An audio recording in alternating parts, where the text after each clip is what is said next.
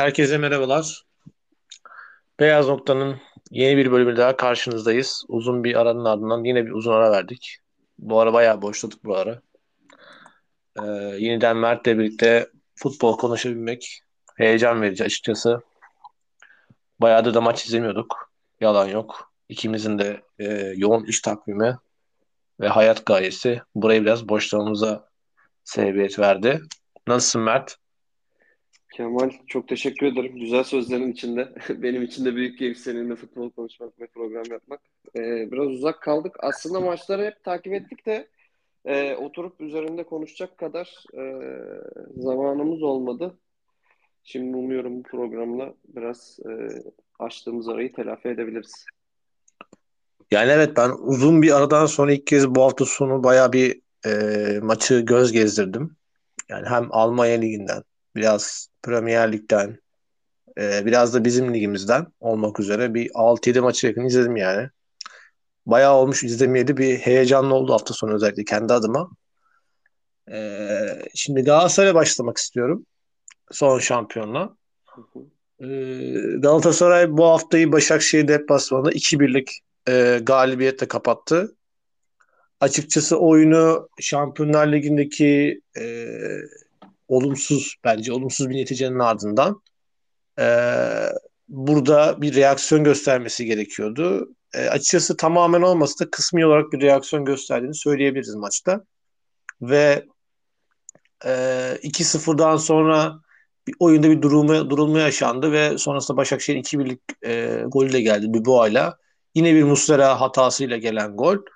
E, bu sene açıkçası Muslera çok iyi başlamıştı sezon ama son bir aydır e, feci bir düşüşte. E, acaba İstanbul Spor maçında oynanacak e, müsabakada Kale denense fena olmaz gibi geliyor. Bana bir en azından bir kızağa çekilmeli diye düşünüyorum Muslera'nın. Ee, ben genel olarak Galatasaray'ı fena bulmadım maçta. Ee, özellikle üçgenleri güzel kurduğunu düşünüyorum e, takımın.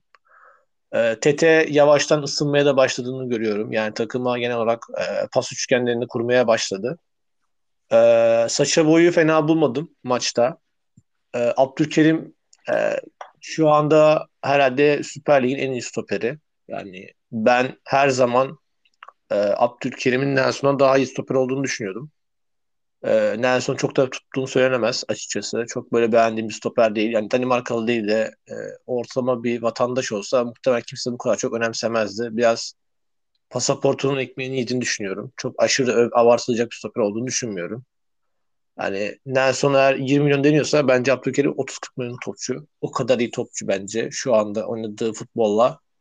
Onun dışında Galatasaray'da beğendiğim isim var mı dersen yani Tete haricinde yine Torreira'yı söyleyebilirim ki bir tane kırmızı kart pozisyonu var. Hakemin rezalet iki tane karar var özellikle ki e, biri zaten hiçbir şekilde tartışılmaz. Yani Torreira'ya Berkay Özcan'ın yapmış olduğu müdahale yani ona sarı kart vermek için kör olman lazım. Var var. Vara rağmen yine o kart kırmızıya dönmüyorsa orada biraz art niyet aramaya başlıyorum ben. E, ben Galatasaray'la ilgili bunları söyleyeceğim. Yani daha fazla yine konuşurum da sen biraz Galatasaray maçının biraz daha detaylı analizini yapacağını düşünüyorum. Sonrasında yine konuşuruz. Ee, ben Olur. Okan Hoca'nın Kopenhag maçına iyi hazırlandığını düşünüyorum. Galatasaray çok da iyi başladı. Benim beklediğimden iyi başladı. Kopenhag karşısında o kadar e, fazla pozisyona girmek çok kolay bir iş değil. Galatasaray bunu çok güzel başardı ama gol yollarında hatta e, iki senedir Galatasaray'ın en güçlü olduğu şey gerekirse yarım pozisyondan e, bir gol 3 pozisyonundan 2 gol, 3 gol çıkaran bir takımken e, ilk kez Şampiyonlar Ligi'nde çok fazla pozisyona girdi ama bunu golle sonuçlandıramadı. Burada Icardi'nin de kaçırdığı var, Kerem'in de kaçırdığı var. Burada Kerem'e biraz haksızlık yapıldığını da düşünüyorum. Yani buralarda pozisyona girmek de çok önemli. Kaldı ki e, ilk yarım saatlik baskılı oyunda sol kanatta Kerem güzel işler de yaptı. Top da taşıdı. E, Icardi ile uyumu da iyiydi ama yani gol kaçırmaya gelince işte bu hafta Başakşehir maçında Zaha da kaçırdı. Ee, yani Kopenhag maçında Icardi'nin de kaçırdığı pozisyon var. Kerem de kaçırabiliyor. Yani burada e, Kerem'e yapılan linci çok yanlış buluyorum. E, bu ilk söyleyeceğim şeydi. İkincisi e, Kopenhag maçından 2-2'ye Galatasaray'ın sevineceği de bir durumun olmaması da çok net bir şey. Yani Galatasaray sahadan beklediğini alamadı. Şampiyonlar Ligi'ni de çok ciddi şekilde riske attı. Yani herkes e, Manchester United çok kötü diyor. Evet Galatasaray Manchester United'ı içeride yenebilir, dışarıda da puan alabilir. Ama Kopenhag maçı gibi de olabilir, daha büyük bir bozgun da olabilir. Çünkü e, Manchester United'ın bu sene ligde City gibi bir gerçek varken, Arsenal gibi bir gerçek varken maksimum performansını gösterse de ilk üç yapmasını ben çok zor görüyorum Premier Lig'de. Yani ilk üç ihtimali oldukça düşük. Manchester United'ın e, kendi kulübünü tatmin edebileceği, Den Haag'ın kendini gösterebileceği, nasıl Türkiye'de e, lige havlu atan büyük takımın Türkiye Kupası'na dört elle sarılması gibi Şampiyonlar Ligi'nin Manchester United'ın marka değeri için çok e, stratejik bir yer olduğunu düşünüyorum. E, ki bunu Münih maçıyla da gördük. Yani Münih'e deplasmanda 3 gol atmak çok iyi oynamadılar ama kolay bir şey değil. Yani e, boş bırakabileceğin, göz ardı edebileceğin e, bir kulüp değil Manchester United ve onlarda da skandal bir kaleci performansı var şu dönemde. E, bu bağlamda bakarsak Galatasaray United'a gidiyor. İki maç Münih'le oynuyor ki ben oraya çok zor puan görüyorum iki Münih maçından. İçeride Manchester ve Aralık ayında Avrupa'nın belki de en soğuk mevsiminde Kopenhag'a deplasmana gidiyor. Yani e, bunu göz önünde bulundurduğumuzda Galatasaray hemen Şampiyonlar Ligi grubundan çıkma iddiasını yani çıkma için az olan şansını Kopenhag beraberliğiyle birlikte sıfıra yakın bir duruma indirdiğini düşünüyorum. Bu açıdan da e, elbette ki bu kadar e, Şampiyonlar Ligi için kurulmuş bir kadronun daha ilk maçtan, e, ilk yarım saatten sonra özellikle ikinci yarıya 1-0 e, geride girdikten sonra Galatasaray'ın neredeyse 80, 82, 83'e kadar kaleye şut dahi atmadan, pozisyona girmeden e, maçı geçirmesi ya ikinci golü yiyebilirsin. Öyle bir yüklenirsin ki sağlı sollu yani abondan edersin rakibini.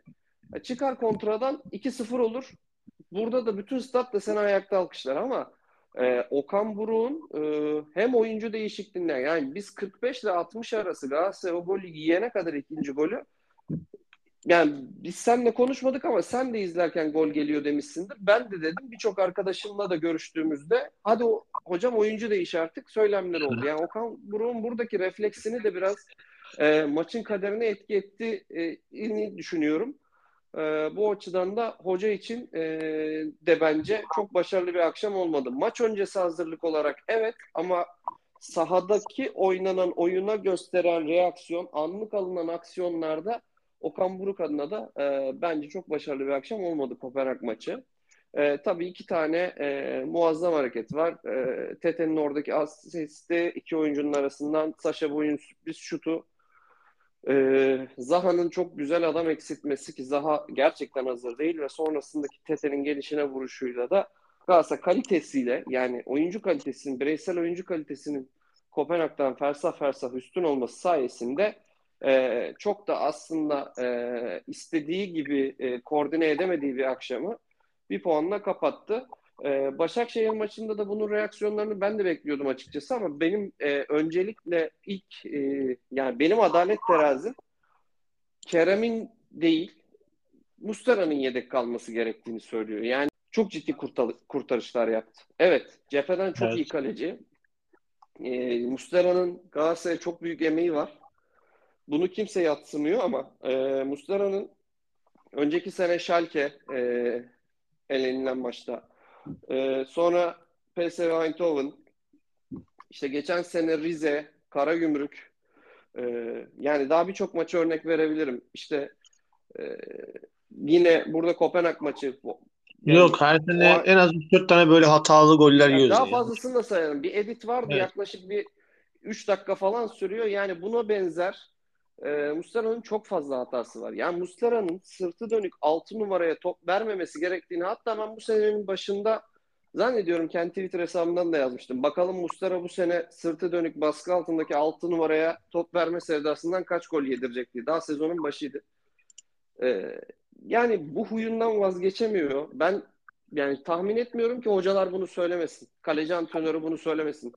Tacı atabilirsin. E, korner atabilirsin. Burada tamamen ben bunun Muslera'nın e, kendine fazla güvenmesi, e, yersiz bir özgüvenden kaynaklandığını düşünüyorum. E, kendine güveniyor. E, ben bu takımın kaptanıyım.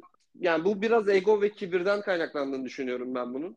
Ya ben bunu ben bunu yapamıyorum. Ben bu benim bir eksiğim gözüyle bakmadığı için oraya gayet rahat topu da şişirebiliyor. Baskı yemişsin. Torreira takımın en kısa boylusu. Ee, sol ters ayağına vuruyorsun ve gelip gol yiyorsun. Yani Şampiyonlar Ligi'nde bir takımın kaderiyle kimsenin böyle oynama hakkı yok. Geçen sene Karagümrük maçında Galatasaray dönemese e, şampiyonluk da gidebilirdi. Bir maç, iki maç. Yani gerçekten böyle bundan yani bir, bilemiyorum hocayla diyaloğunu ama bundan bir pişmanlık duyduğunu belli edene kadar e, birkaç maç yedek kalması gerektiğini gerçekten düşünüyorum. Bunun ben artık şımarıklık boyutunda olduğunu düşünüyorum. Yani senin ayağın iyi değil. Baskı altındayken ön liberoya top verme alışkanlığından vazgeçmen lazım. E, yani orada hata yapmadı. Çok gereksiz iki tane taç çizgisine Kopenhag e, orada ikinci golde de adam yani çapraza gidiyor kaleye gelmiyor direkt Mustera kaleyi boşalttı. Ee, yani bunu Fenerbahçe maçında da yapmıştı diye hatırlıyorum. Ee, önceki sene Kadıköy'de e, daha maçın başında. Yani yapıyor zaman zaman böyle şeyler. Kaldı evet. ki e, yani Başakşehir Bu maçında yediği golde de bu konuyu çok, kapatalım. Süreyi aşmayalım. Çok, çok saçma e, bir hata yaptı. Onun dışında Başakşehir maçında ben Ziyeh'in 10 numara performansını beğendim. E, Okan Buruk'un Icardi'de fazla ısrar ettiğini ve adamın e, zaten hazır olmadan bir sezona başladığını ve bununla birlikte sakatlanabilme potansiyeli riski oluşturduğunu düşünüyorum. Bakan bu var, Halil var. Yani 2-0 oldu artık elbette gol yiyebilirsin ve maç sıkışabilir. İnsanın başına her tür felaket gelebilir ama Icardi'yi olası bir adele atması, bir zorlanma, e, bir sakatlanmada kaybedersen çok daha büyük maçları Icardi'siz oynamak zorunda kalabilirsin. Yani Başakşehir'de yarım saat Icardi'siz oynamaktan çok daha büyük e, tehlikeler başına gelebilir. Bu açıdan Icardi'ye de hocanın biraz e, kulübede yani 60'tan sonra 65'ten sonra özellikle skor alındıysa e, geri gelmesi gerektiğini düşünüyorum. E, Zaha'nın hazır olmadığı aşikar, ayan beyan e, ortada. E, Zaha'ya nasıl bir çözüm bulacaklar bilmiyorum ama e, biraz daha bu hazırlık sürecini hızlandırmak. Yani iki hafta daha oynamasın ama hazır dönsün. Yani biz böyle hazır olmayan bir Zaha izlemektense iki hafta Zaha'yı izlemeyelim ama iki hafta sonra çok daha güçlü bir Zaha izleyelim diye düşünüyorum. Abdülkerim'e diyecek hiçbir sözüm yok. İnanılmaz bir sol bek performansı. Yani e, böyle nasıl anlatayım? Ergün Pembelerin falan açabildiği kalitede bir orta açtı Oliveira. Ya e, Galatasaray son yıllarda hiçbir sol bekinden görmediği e, orta kalitesinde bir ortaydı. Sol bekte hiç sırıtmadı top tekniği o kadar yüksek ki bence on, yani e, ön libero'da da çok rahat oynayabilecek becerisine sahip. E, Nelson konusunda sana çok fazla katılamayacağım. Çünkü ben Nelson'un evet pasaportunun çok ciddi bir değer olduğunu düşünüyorum. E, yaşının çok ciddi e, bir avantaj olduğunu düşünüyorum. Yani Atilla Zalai'nin 12-13'lere 14'lere gittiği bir ortamda e, Avrupa'da e, yani Merih'in bonservis bedellerini falan göz önünde bulundurduğumuzda Çağlar'ın keza yaptığı transferleri göz önünde bulundurduğumuzda Nelson'un çok çok da bu isimlerden geride olmadığını düşünüyorum. Çünkü bir stoper için e, en verimli yaş 28-35 arası diye bakılır. Yani Nelson'un fiziksel olarak da oyun bilgisi olarak da daha önünde gelişebileceği 4-5 sene gibi bir uzun bir zaman var e, burayı verimli geçirir, üst seviye futbol oynayarak geçirirse e, yani bir kariyer olabilir. O potansiyeli var bence. Evet şu an o aşamada değil, o seviyede değil. Ama bir potansiyel mi? Evet yani Nelson'un e, etiket değeri, oyun kalitesi ya da şu an sahaya koyduğu şey değil, e, barındırdığı potansiyel e, satılsaydı çok iyi olacaktı bence. Özellikle Sanchez'i izledikten sonra keşke satılsaymış demiştir herkes. Ama e, şu an satılmadı ve belki e, Nelson Sanchez Nelson Abdülkadir e, şey, Abdülkerim oynayabilir. Çünkü e, Kazımcan yok. Angelino o formda hiç değil. Yani bir Ömer Bayram vibe'ı veriyor e, takıma. Bilemiyorum oraya Okan Hoca nasıl çözüm bulacak. Sasha Boy ve Tete son iki maçtır takımın e, ayan en iyi isimleri yani. Evet. Burada Onlara Burada fazla bir şey söyleyemeyeceğim. Sen konuşurken Twitter hesabını aşağı doğru inmeye başladım. Muslera tweetini bulmak için.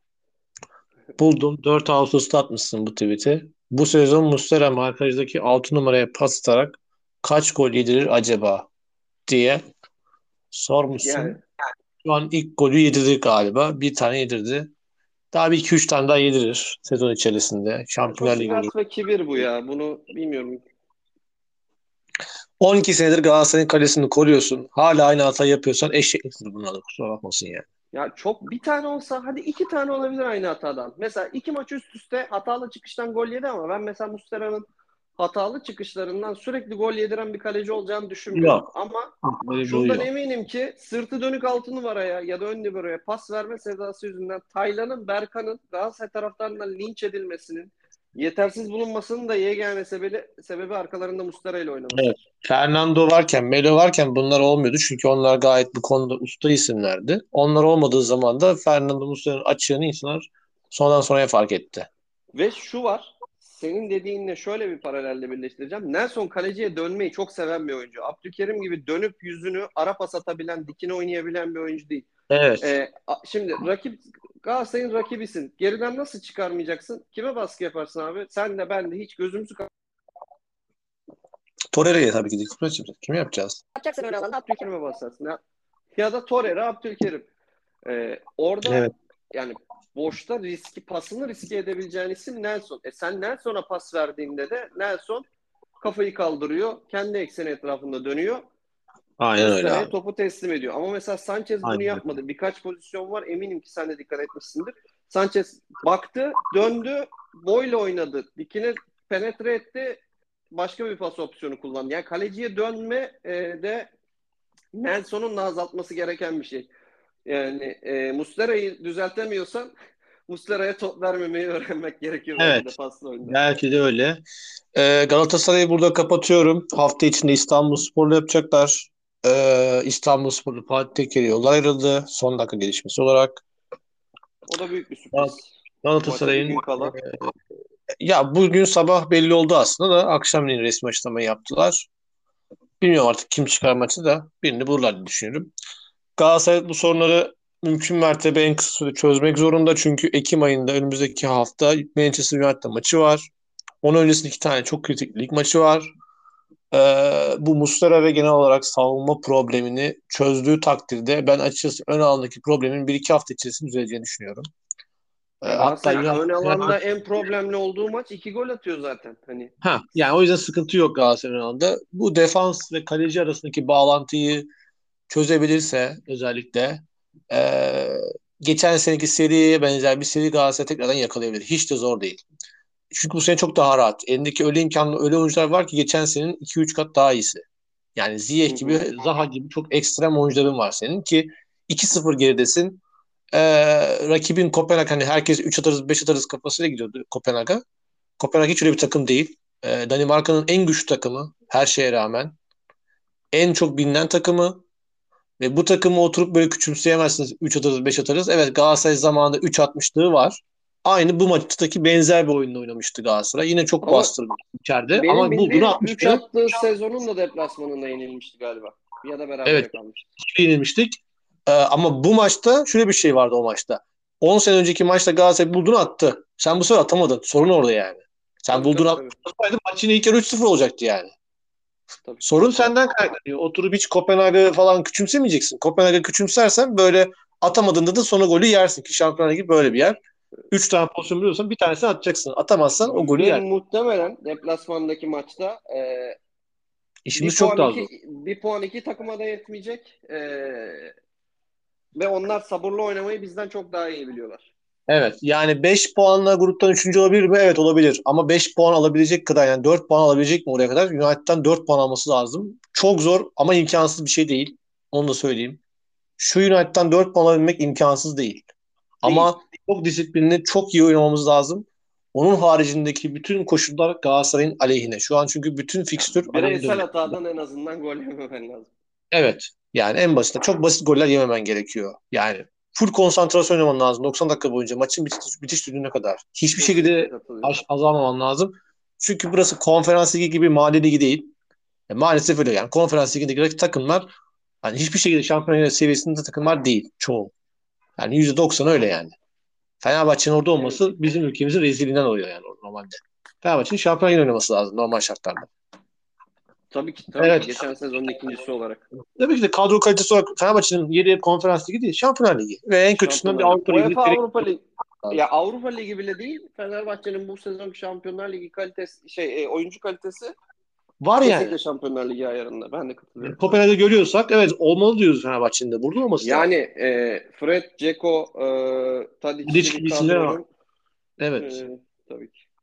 Şimdi Fenerbahçe'ye geçelim. Ee, hazır adlarını almışken. Ee, Fenerbahçe Alanya maçını ben biraz izledim abi. Fenerbahçe'nin oyununu geçen seneye göre daha kontrollü e, ve açıkçası daha disiplinli bir oyun olduğunu düşünüyorum. E, ve hatırlarsın geçen sezon da burada ben İsmail Kartal'ın getirilmesi taraftarı olduğunu söylemiştim. Evet. Geçen Hiç böyle şeye falan gerek yok. Yok yabancı hoca gelsin. Yok işte şu gelsin. Yok bu gelsin. Hiç gerek yok.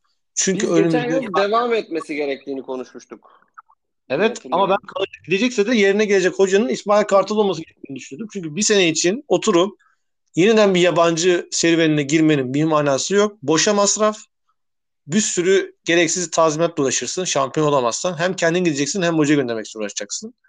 Ama İsmail Hoca'ya getirdiğinde başarılı olursan bir sene daha uzatırsın. Başarısız olursan hocaya oturup hocam ben de gidiyorum sen de gidiyorsun falan dersin. Bir şekilde anlaşırsın ve durumu çok kısa e, en basit şekilde çözebilirsin. Ve açıkçası ben İsmail Hoca'nın geçtiğimiz sezon yani geldiği zamanki en son geldiği dönemine göre yine başarılı olduğunu düşünüyorum. O zaman da başarılıydı ve bence haksızlık edildi hocaya. Hani Jorge Jesus'a verilen maliyet İsmail Hoca'ya verildiğinde görüyoruz ki 12'de 12 ile şu anda tüm Avrupa'da yenilmeyen tek takım. Beraberlik dahi almadı Fenerbahçe bu sezon. Tüm, tüm maçlarını resim, oynadığı tüm maçları kazandı. Tüm resim maçlarını kazanan Avrupa'daki tek takım. Bir kere sırf bunun için bile İsmail Hoca'yı hani oturup geçen sene e, sevgili Uğur Meleke e, çıkıp Jorge Jesus'u ilahlaştırmıştı ya çıksın İsmail Kartal Hoca'yı ilahlaştırsın. Çünkü evet. 12 yapabilmek öyle her yiğidin harcı değil. Evet. Ve bunların arasında e, bir tanesi Samsun Spor deplasmanı ligde. Birisi yanlış olursa düzelt ama Ankara gücü deplasmanıydı hatırlarsın. evet, evet. Bunlar iki tanesi kritik ve bugün de Alanya Spor'u yendi. Ki Alanya Spor deplasmanı da zor bir deplasman. Öyle kolay bir deplasmana değil. Tabii bu sezon Alanya Spor ilk yenilgisini aldı. Evet bir Kasımpaşa bir İstanbul Spor maçı gibi bir maç değil. Şimdi o yüzden bazı şeyleri oturup yabancıları sevdiğimiz, oturup böyle şaşalı abarttığımız gibi bazen de bizim kendi başarılarımızı abartmalıyız diye düşünüyorum. Evet. Onun haricinde Fenerbahçe'de bu sene bence Edin Dzeko'nun performansı çok önemli. Çok iyi oynuyor. Hiç yaşana rağmen bence gayet takıma çok katkılı da veriyor. Belki iki haftada gol atamıyor. Son iki maçta özellikle. Ama gol atamasa da e, asist için çok faydalı oynuyor. Evet. Bunu takımda çok güzel oynatıyor. Yani Icardi'nin Galatasaray'da yaptığının benzerini yapıyor o da. Şu Ve anda. emekliliğe gelmediğini o kadar belli ediyor ki yani. Ya çok rahat bizde iki sene daha oynar. Bizim ligimizde çok rahat iki sene oynar yani. Hiç sırıtmaz bile yani. Bunun dışında e, ben bu sene Fenerbahçe adına iki transferin çok e, dikkat çekici olduğunu düşünüyorum. Biri Şimanski, bir de Fred. Yani Fred'i eğer Galatasaray alsaymış şu an oturup Endombele'yi falan beklemeye gerek yok. Galatasaray belki de yani Kopenhag'ı falan ilk yarı bitirebilirmiş abi. Ben öyle düşünüyorum. Fred de çok, yani e, öyle bir ben çok hasret kalmış belli ki. Ben öyle ben öyle ben çok istiyordum yalan yok. Hani gelmesi ya Erdem gelirse çok iyi. Yani tam istediğimiz oyuncu. Çünkü biri ısıran, top kapan oyuncu, diğeri yine ısıran, top dağıtan oyuncu. İki tane ısıran ve çalışkan orta saha olacaktı. Biri topu kapacaktı, diğeri topu dağıtacaktı. Çok iyi birbirini tamamlayacak ikililerdi. Ama Galatasaray 3-4 milyon daha fazla vermekten imtina etti. Dedi ki ben daha ucuzunu, daha iyisini bulurum. Bulamadı. İstediği oyuncuların hepsi çok üst düzey oyunculardı. Fenerbahçe parasını ise verdi ve aldı. Belki de Ali Koç döneminin en iyi orta saha oyuncusu. Hatta Fenerbahçe tarihinde belki son yıllardaki en iyi orta saha oyuncusu olabilir Fred. Şu ana kadar gerçekten kusursuz oynuyor. Şimanski'yi de keza e, yalan yok yani Galatasaray alsaymış hiç de fena olmazmış. Onu düşünüyorum şu an baktığımda. Elbette bir Hakim Ziyech'i bedavaya çözmek, yani bonservis bedeli vermeden almak daha şaşalı. Ama hani insan düşünmüyor değil. Hani Şimanski gelse fena olmaz diye düşünmüyor değil mesela. Mertens'ten çıkıp Şimanski çözse hiç fena olmazdı bence. Ee, bu anlamda mesela Ali Koç yönetimi ilk kez kutluyorum. İlk kez paraya kıydı ve güzel güzel bir kadro kurdu. Tek sıkıntısı bence Cengiz'e 15 vermek. Ee, o biraz elde patlayacak gibi geliyor o anlamda. Onun haricinde ben kadronun çok iyi olduğunu düşünüyorum Fenerbahçe'nin. Stoper attı gayet iyi. Kalecisini de şükür sonunda buldu. Hani zaten bekleri iyiydi. Hani Osay ve Ferdi gibi iki tane hareketli beki zaten vardı. Bu sene güzel bir kadro kurdu. Güzel gidiyor. Sadece Tadic ligde şu ana kadar çok bir etki edemedi. Avrupa'da etki etmesine rağmen rahat maçlarda. Biraz durağanlık seziyorum ben Tadic'te. Ee, onun dışında Fenerbahçe'de her şey yolunda gidiyor. Ee, Avrupa'da da ben açısı e, çeyrek yarı finalden aşağısı bence başarısızlıktır. Özellikle konferans liginde. Çünkü oradaki hiçbir rakip Fenerbahçe'nin rakibi olamaz. Belki Avrupa Ligi'ne sürpriz 2-3 takım gelirse hani Villarreal falan tarzı veya West Ham falan tarzı bir takım gelirse eğer o ayrı. Ama onun haricinde hiçbir takımın ben orada finale kadar bir Aston Villa galiba zorlarsa zorlar Fenerbahçe'yi. Onun haricinde kimsenin Fenerbahçe'yi zorlayacağını zannetmiyorum. E, finalinde oturup e, Ayasofya'da olduğunu, Yunanistan'da olduğunu düşünürsek Ayasofya stadında bence çok güzel bir hırslanma motivasyon kaynağı Fenerbahçe oyuncular için. E, ben Fenerbahçe'yi genel olarak güzel buldum, iyi buldum. Yani güzel bulduğuna kastım o. Stoper ikisi gayet iyi. Ciku gayet iyi oynuyor. Bekao da fena değil. E, eğer yine o yani hep her sene yaşadığımız şey var ya Fenerbahçe ile ilgili bu kırılma anları var ya bilirsin. Eğer o kırılma anını bu sefer yaşamazlarsa sezon sonuna kadar böyle başa baş 1-2 puanlık farklarla Galatasaray Fenerbahçe kapışmasının bu sezon devam edeceğini ben düşünüyorum. Üçüncü olarak araya bir takım girebileceğini pek ihtimal vermiyorum. E, ve en az 10-12 puan fark geride falan olur diğer takım. E, hem Beşiktaş hem de diğer takımlar olmak üzere Trabzonspor, Adana Demirspor gibi kadro kalitesi olarak ve kadro genişliği anlamında hiçbiri e, ne Galatasaray ne Fenerbahçe ile baş ölçecek şu an aşamada değiller. E, çünkü Beşiktaş'ın kadrosunun yarısı sakatlığa meyilli oyuncular var. E, Trabzon görüyoruz ki bugün e, hala hazır değil. Adana Demirspor'un da hani kapasitesi bir yere kadar götürecek ligi. Bir yerden sonra onlar da e, kopacaktır diye düşünüyorum. Bu sene Galatasaray Fenerbahçe arasında başa baş bir şampiyonluk yarışı bizi bekliyor gibi geliyor bana. E, bıraktığın yerden başlayayım.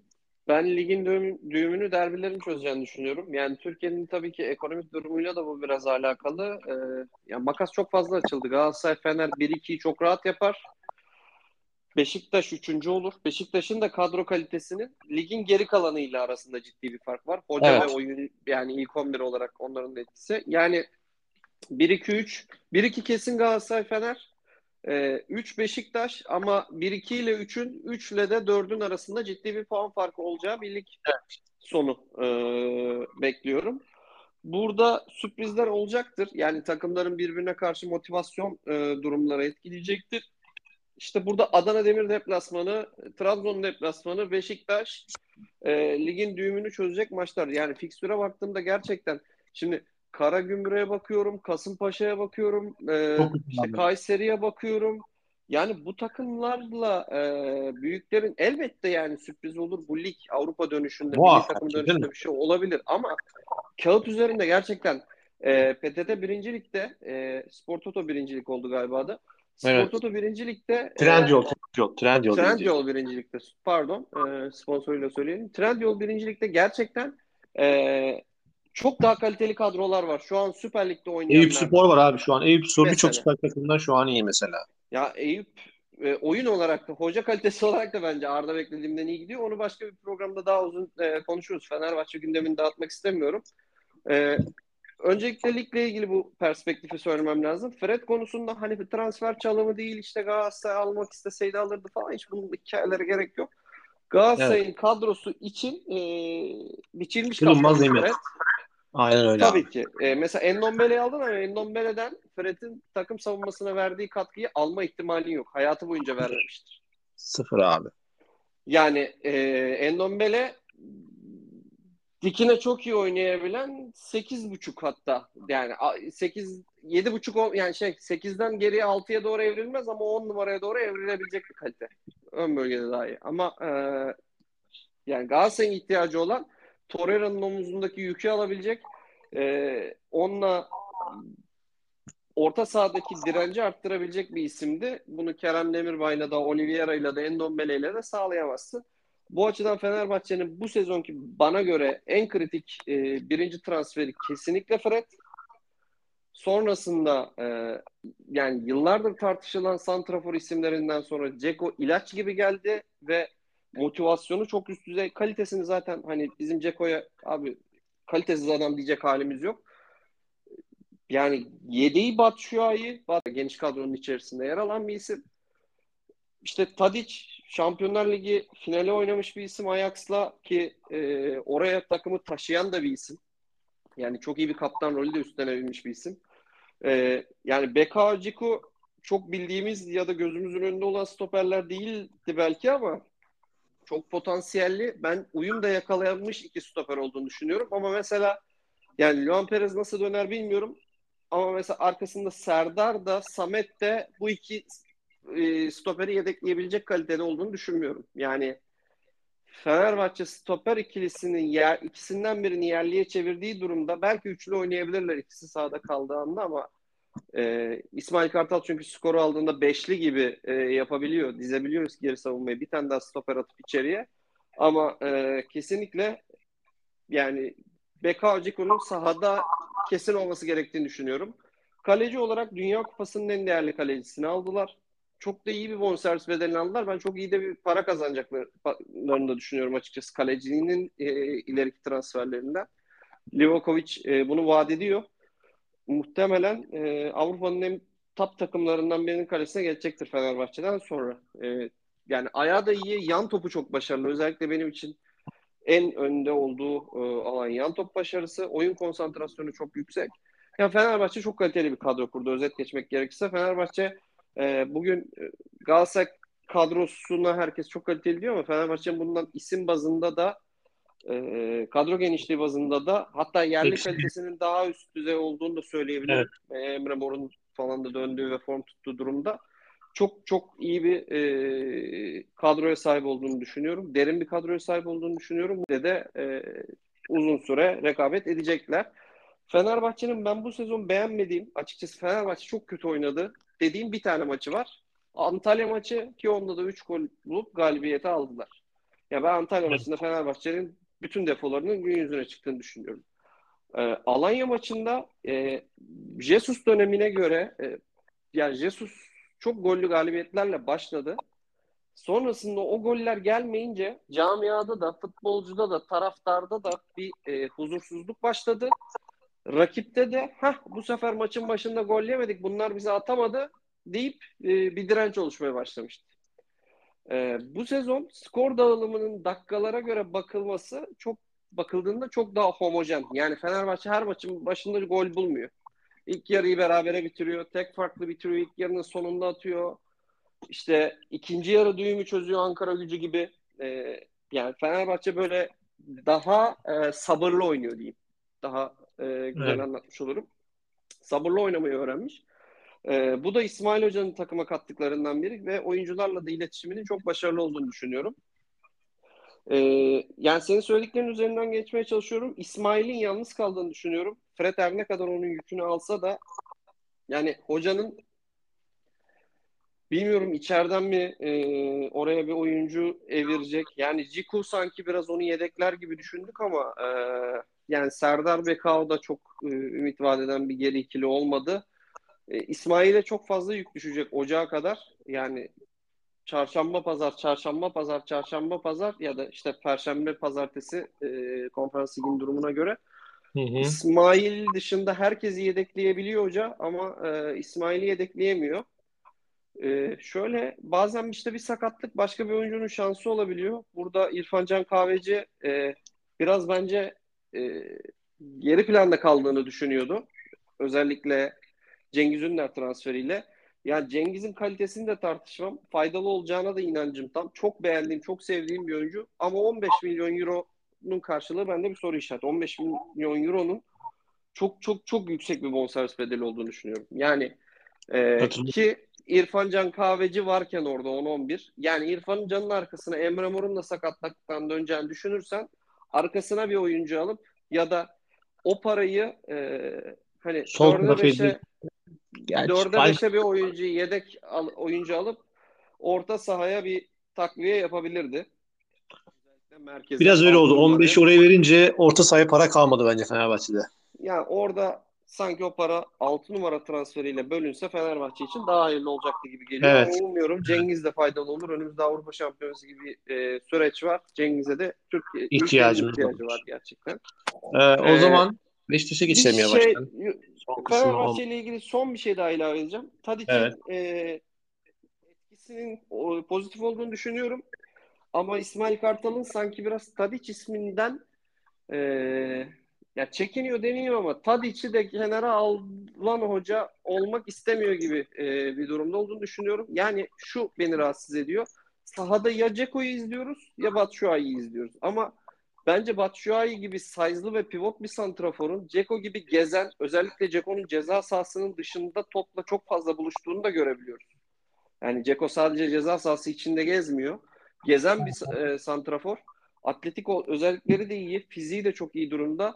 Yani Fenerbahçe'nin çok rahat bir 4-4-2 oynayabileceğini Tadic yerine özellikle Şimanski'nin e, Kent oynatabileceğini Yarı- düşünüyorum ben. Kent'i. Tadic'ten dolayı oynatamıyor bence. Şimanski de biraz e, on numara özellikleri de olan bir oyuncu. Yani Tadic yerine Batshuayi ön bölgeye attığında Şimanski'ye biraz daha fazla rol de verebilirsin. Özellikle topun sende kaldığı maçlarda. Ki Bunun da Fenerbahçe'de e, bir bakış açısı olarak değerlendirmesi gerektiğini düşünüyorum. Yani özellikle Batshuayi, Dzeko çift forvet bana çok fazla şeyin hayalini kurduruyor. ben açıkçası sanki Tadic'i kesse e, Kent, Şimanski işte Cengiz, Ceko yapsa bence Ceko'nun daha çok işine gelir gibi geliyor. Böyle bir üçlü hattın arkada olması Ceko'yu daha çok rahatlatır gibi geliyor. Çünkü Tadic evet set hücumunda çok kreatif bir oyuncu. Ama işin geçiş kısmında yok. işin geçiş kısmında o kadar hızlı oynayabilecek Evet. zekası hızlı ama çabuk bir şekilde atağa kalkma kısmında bence o kadar hızlı bir oyuncu değil. Çünkü yaşı da artık belli bir yaşa geldi.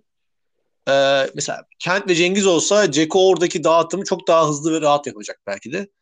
Ee, Kent belki de bu yüzden oynayamıyor ve Kent'in kiralama durumu olabilir Ocak ayında eğer devam etmezse. Çünkü oyuncunun rahatsızlığı olduğunu yavaş yavaş duyuyoruz yani. Ee, o zaman Yani bir şey yoksa şey var. bir şey geçelim. e, yok yani ilave edeceğim bir şey yok. E, Mertens nasıl kalitesi tartışılmayacak bir oyuncuysa bence Tadic de öyle. E, Evet bence de doğru. Katılıyorum. e, aklı oyunda Galatasaray'ın gerisinde kalıyor. De aynı 55 durum var. 60 Tabii. Tadic'te de o var evet. Geçebiliriz Beşiktaş'a. Ee, Beşiktaş'a geçelim. Ee, şimdi Beşiktaş'ta açıkçası e, fecaat bir yönetim var. Yani bizim Burak Elmas dönemine benzetiyorum ben şu anki Beşiktaş yönetimine. Ee, taraftarı nefret etti. Bir an önce defolup gitsinler diye her gün dualar edilen bir Beşiktaş yönetimi var. Öyle bir kadro kurdular ki kadronun hani transfer edilen oyuncuların yarısı sakatlık problemi olan oyuncular. Ee, saymakla bitmez bunların hepsi. Hani Amartey'den tut, Bailey'e işte Oxlade, Chamberlain, işte Rebic'ine falanla filanla. Zaten elde Abubakar'ın, Cenk'in, Gezzal'ın varken bir de gidip sağlı sollu aldım bunları oturup. Ee, hani alınan düzgün orta saha diye alınan oyuncuya 4 milyon para verilen Onana şu ana kadar hiç vasat bir performansı var ortada. Ya, yanlış Onana'yı aldılar muhabbeti de var. Ona da çok Onu, onu öğrendim ki yok abi Ceyhun kazancı anlattı bize öyle bir şey yok. Saçmalık dedi. Kim onu çıkarmış öyle bir şey yok dedi. Adam oturup kaç kere maçını izledik oturup dedi. Ee, Ama onu hoca biliyorum. izlememiş zannediyorum ki. Ceyhun, Kazancı'nın her şeyden haberi vardı. Her şey, herkesin her şeyden haberi vardı yani. Öyle bir kimsenin haberi olmadan bir iş yapılmadı falan dedi. Anlattım bize. Şimdi şöyle bir durum var abi. Ben açıkçası Beşiktaş'ın çok iyi bir top oynadığını düşünmüyorum. Sezon başından bu yana. Fakat bireysel bir takım performanslarla özellikle Abubakar'la olan performanslarda bu çok belli oluyor.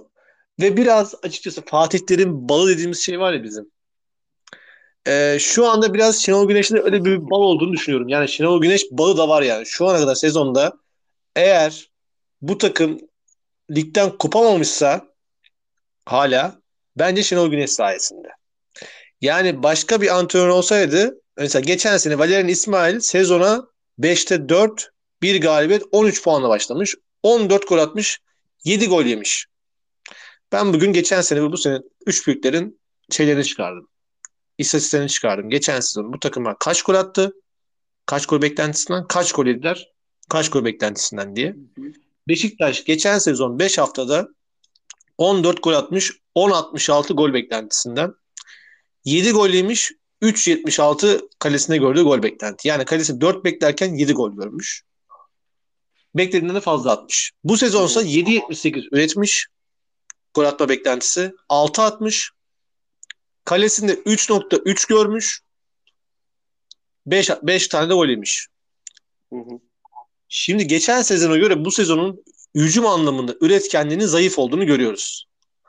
Abu Bakar'ın ligde sanırsam hala golü yok. Varsa bir golü vardır. Var mı? Penaltıdan attı galiba geçenlerde. Bir tane attı diye hatırlıyorum. Bir tane attı. Abu Bakar Avrupa'da bayağı attı ama. Yani Dinamo Evet. Kiev maçını tek Tabii, başına tabii, aldı. Azerbaycan'da. Ee, evet Azerbaycan'da keza birçok güzel çok güzel goller attı hatta. Dinamo Kiev golü ağ- ağzıma çık kaldı hatta. Tek başına orada çok güzel bir gol attı çalımlar ataraktan. Ama ligde bu adam hatta bunu bir önceki maçta oynamadı. Cenk oynadı maçta.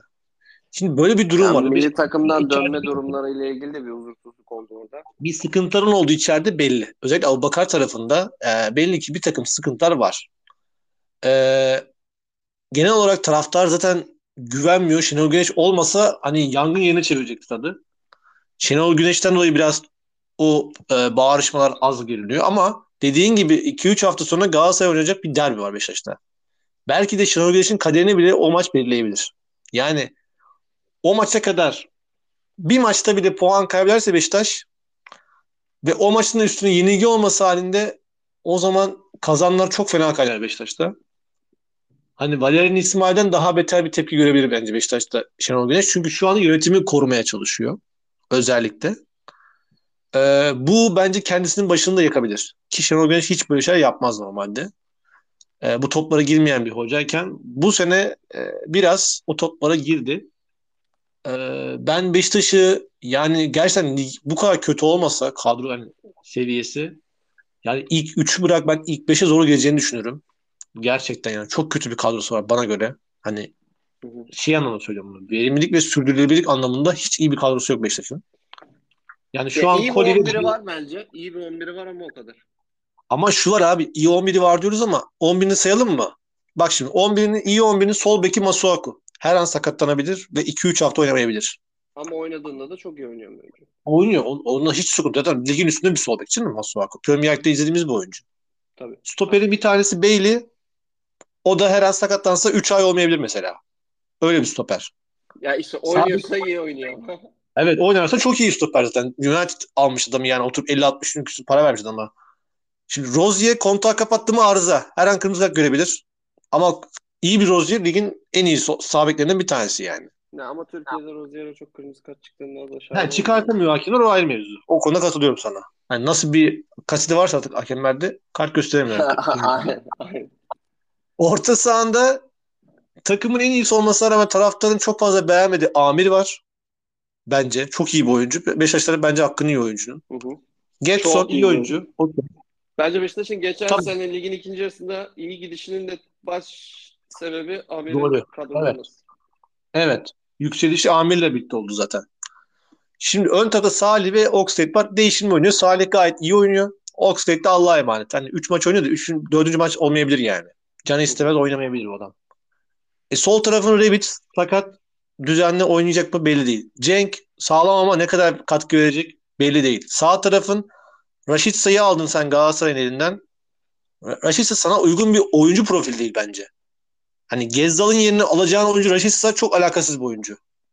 Ve Raşit Say mesela Galatasaray'daki Mertens gibi işte Saşa Boya gibi ne bileyim Kerem gibi veya ortadaki Oliveira gibi yani yaratıcı oyuncuları olduğu için Galatasaray'ın kendisinden daha iyi oyuncular olduğu için Raşit Say o alanı bulabiliyordu. Ve rahat rahat oynayabiliyordu. Yani Ama şimdi senin do- burada burada senin doğrunun ne olduğuna göre değişir. Senin doğrun Gezal'sa, Gezal'sa sen oyun kuran bir e, sağ açığa ihtiyacın var. Yani onun yediği raşitse olamaz. ihtiyacın yok. Yani mesela Cengiz'i alman lazım atıyorum seni. Veya Galatasaray'ın aldığı Tete'yi alabilirim bu arada. Tete'ye de okeyim. Ya Rashica mesela Galatasaray'da çok faydalı oldu ama Galatasaray'da çok fazla komutan vardı. Ee, Evet. Sağ sağ önde O bir asker görevi görüyordu. vardı. O oranın askeriydi. E, ama Beşiktaş'ın orada e, daha rütbeli bir e, oyuncuya ihtiyacı. Oyuncuya ihtiyacı vardı. Aynen öyle abi. E şimdi sen sol tarafa Tadiç alacaktın mesela. Alamadın. Gittin sakat Rebiç'i aldın. Üstüne gittin Onana'yı aldın mesela. Yani onlara vereceğin parayı Tadiç'e verseydin şu an Fenerbahçe belki yırtınıyordu abi. Fenerbahçe'nin aklında Tadiç diye bir oyuncu bile yoktu. Sen soktun onu ona. Değil mi? Ya E öyle şimdi böyle bir kadro yok. varsa param yok açıklaması. abi yani İşte Abubakar'ı Soner verdin. yedi- Dört şeye verdin. Yani e, Onana'ya verdin. yine ona verdin. 3 milyona yakın bon- şey yıllık maaş bağladın 3 yıllık kontrat. İmza parası verdin. İyi bir Evet. imza parası verdin. Belki yıllara bölünmüştür ama verdin yani sonuçta. Yani 10 milyon 10 milyon yakın maliyet çıktı sana mesela Oxlade'den. Oxlade'e 10 vereceğine Tadiş'e vereceksin abi 10 milyonu. Ya O e, Beşiktaş zaten Kartal Kayra'yı koy Kartal Kayra'yı koyun oraya. Tadiç alaydın sol tarafa. Orta sahada Salih, Amir Getson oynardın sen oturup. şöyle söyleyeyim. E, lig bitti. Haziran ayındayız. E, Galatasaray şampiyon oldu. Ya önümüzdeki sezon Galatasaray şampiyon olamazsa kim şampiyon olur sorusuna hatta Galatasaray olsa bile e, Şampiyonlar Ligi falan oynayacağını düşünürse kimin en yüksek şampiyonluk şansı var dendiğinde bence herkes Beşiktaş derdi. Evet. Bıraktığımız yerde. Hazır çünkü. bıraktığımız yerde. Ya hatta Kadro şey oldu işte Hatay'a 3 puan geldi gelmedi şampiyon olabilirdik. Şampiyonluktan Beşiktaş'ı kopardılar vesaire. Şimdi o tartışmalara girmek istemiyorum. Yok, gerek yok ama yani Sen kadro bir hazır sürü Beşiktaş'ın yani. transfer yaptın. Sen bir sürü transfer yaptın ama kadronda hala kadronun en önemli oyuncusu Abu Bakar, Getson ve Mert. Hadi bir de Mustafa Evet. koy- koy- koyabilirim buna. Evet. Yani- 4 oyuncu sayabiliyoruz. Dört oyun yani bunların alternatifi yok. Ee, kesinlikle yok yani. Yani e, tartışılacak Abi e, yok zaten. ya da Oyuncu birinden biri olmasa Beşiktaş yani şunlardan iki oyuncuyu bu saydığım oyunculardan iki tanesini sahaya koyma Beşiktaş'ın kadro kalitesi de oyun kalitesi de yüzde ellinin altına iner. Evet yani Şimdi, Abubakar e, sahada yokken Beşiktaş gol atamıyor mesela. Pozisyona giremedi doğru düzgün. İşte En Abubakar durdu Beşiktaş durdu. Pendik'te bile e, skor bulamadın. İşte e, bu hafta yani pozisyonlarım var ama e, ne kadar yaratıcı oldu. Takımının Avrupa'da e, en zor durumda düştüğü maçlardan bir tanesi. E, orada da Mert çok iyiydi. E, Trabzon'da Trabzon gibi bir maça e, Abubakar iyi dedin. Sakatlığı yok dedin. İşte milli takımdan genç görecek izinli dedin. İlk 11'e almadın adamı. Abubakarsız çıktın. Trabzon derbisine. Hı hı. Hı hı. E, ya Muleka'dan biraz verim alabiliyordun. Bir var bir yok, bir var bir yok. Muleka değersizleşti. Evet. E, Raşitsa senin oyun planına yani Raşitsa'yı kullanabilirsin. Ben Raşitsa'yı çok beğeniyorum bu arada. Ben de sevdiğim bir oyuncu bu arada Yani, yani. Söyle, ama e, puzzle'ın bir parçası. Yani, evet iyi bir e, takımın senin- parçası abi. senin çok iyi bir resmin olur. Onun bir parçası da Raşitsa olur. İşte az Evet. önce dediğim gibi iyi bir asker olur. Ama e, Raşitsa'nın sırtına binip e, kanatlanıp gidemezsin. Yani Yok senin yok. orada oynattığın Kuarejmaları falan düşünürsen Raşitsa bu değil. Zaten Galatasaray'ın bu sene Raşitsa'yı almamasının da belki temel motivasyonu buydu. Orada bir Tete alternatifi çıkınca Ziya Evet. alternatifi Beklemesinin çıkınca- sebebi muhtemelen böyle bir oyuncu aracı orada. Ee, yani burada Şenol Güneş'i de yerse Beşiktaş yönetimi ben de çok başarısız olduklarını e, iletişim açısından da çok e, kötü idare Çok ettiklerini düşünüyorum. Çok Yani- kötüler. Mesela e, neydi şeyin adı? Şu transfer komitesindeki Röpte Şambur'la fotoğraf veren Emre Kocadağ. Emre Kocadağ. Mesela transferin son günü Emre Kocadağ'ın elbette ki özel hayatı vardır. Partiye gider. Ben hiç ondan Ne karışmıyorum. yapıyorsa yapar Yani abi. hiç öyle şey. Ama transferin son günü millet Twitter'da F5 F5 yapıp sürekli Video nasıl mesela düşebiliyor? öyle söyleyeyim. O video nasıl düşüyor abi? O videoyu Yani, nasıl düşürtüyorsun e, sen mesela? İletişim, ilet çok ciddi iletişim başarısızlıkları var. Yani e, hoca yönetimi koruyor gibi gözükse de bence hoca aba altından da sopa gösteriyor. E, Evet. Yani hoca gittiği anda da hocanın gitmesini son isteyecek isim şu anki yönetimdir. Çünkü şey e, başka önlerindeki son duvar Şenol Hoca yani. Şenol Hoca da yıkılırsa yönetim de çöker. Şenol Hoca'nın da doğru oyuncuları ve doğru oyun planını henüz bulabildiğini düşünmüyorum. Ee, burada Muleka'yı verimli kullanamıyor. İdeal ilk 11'ini bulamadı. Salih'in sözleşme poz- e, tartışmaları devam ediyor. Onana gibi 4 milyon aldığı ama oynatamadığı bir oyuncusu var. Ee, bu süreci nasıl yöneteceğini çok merak ediyorum. Ama e, ocağa kadar e, Şenol Hoca'yı tutmayı başaramazsa e, Ahmet Nur Çebi'nin kendi anlattığı gibi e, yaz dönemine girerken e, Mayıs ayında bir seçim kararı değil, sanki yılın ortasında Beşiktaş'ı bir seçim bekliyor gibi. Evet. Yani görünen köy kılavuz istemiyor. Ee, görünen hakikaten öyle bir durum var. Yani 2-3 hafta içerisinde gereken aksiyonlar alınmazsa yani işler yoluna gitmezse Beşiktaş'ta e, çok ciddi bir kaos, çok erken bir seçim e, Beşiktaş camiasını bekliyor gibi görünüyor. Çünkü yaşananlar ve süreç oldukça kötü. Her anlamda fecaat bir durum var. Umarım toparlayabilirler buradan, buradan daha doğrusu ama zor gibi duruyor. E, açıkçası eğer çok ekstrem bir şeyimiz yoksa e, yavaştan kapatıyorum. Bence E, de uzun, uzun bir e, zaman oldu konuşmayalı. E, kapanış konuşmasını da yapayım. E, öncelikle bizi bu ana kadar dinlediğiniz için teşekkür ederim. Bundan sonra mümkün olduğunca her hafta e, bir saatimi buraya ayırıp tekrardan düzenli bir şekilde yayın yapmak istiyorum. E, bayağıdır konuşmuyordum. İyi geldi bana da. Ben de biraz rahatladım. hı. E, maç izlemeyi de özlemişim. E, maç konuşmayı da özlemişim. E, bu anlamda e, bana da bugün eşlik ettiğin için teşekkür ederim ayrıca. Ben teşekkür ederim. Her zaman gibi benim için keyifli. e, tekrardan bir sonraki bölümde görüşeceğe, görüşünceye dek hepinize iyi geceler, iyi günler diliyorum. Hoşçakalın. herkese teşekkürler. İyi geceler, iyi günler.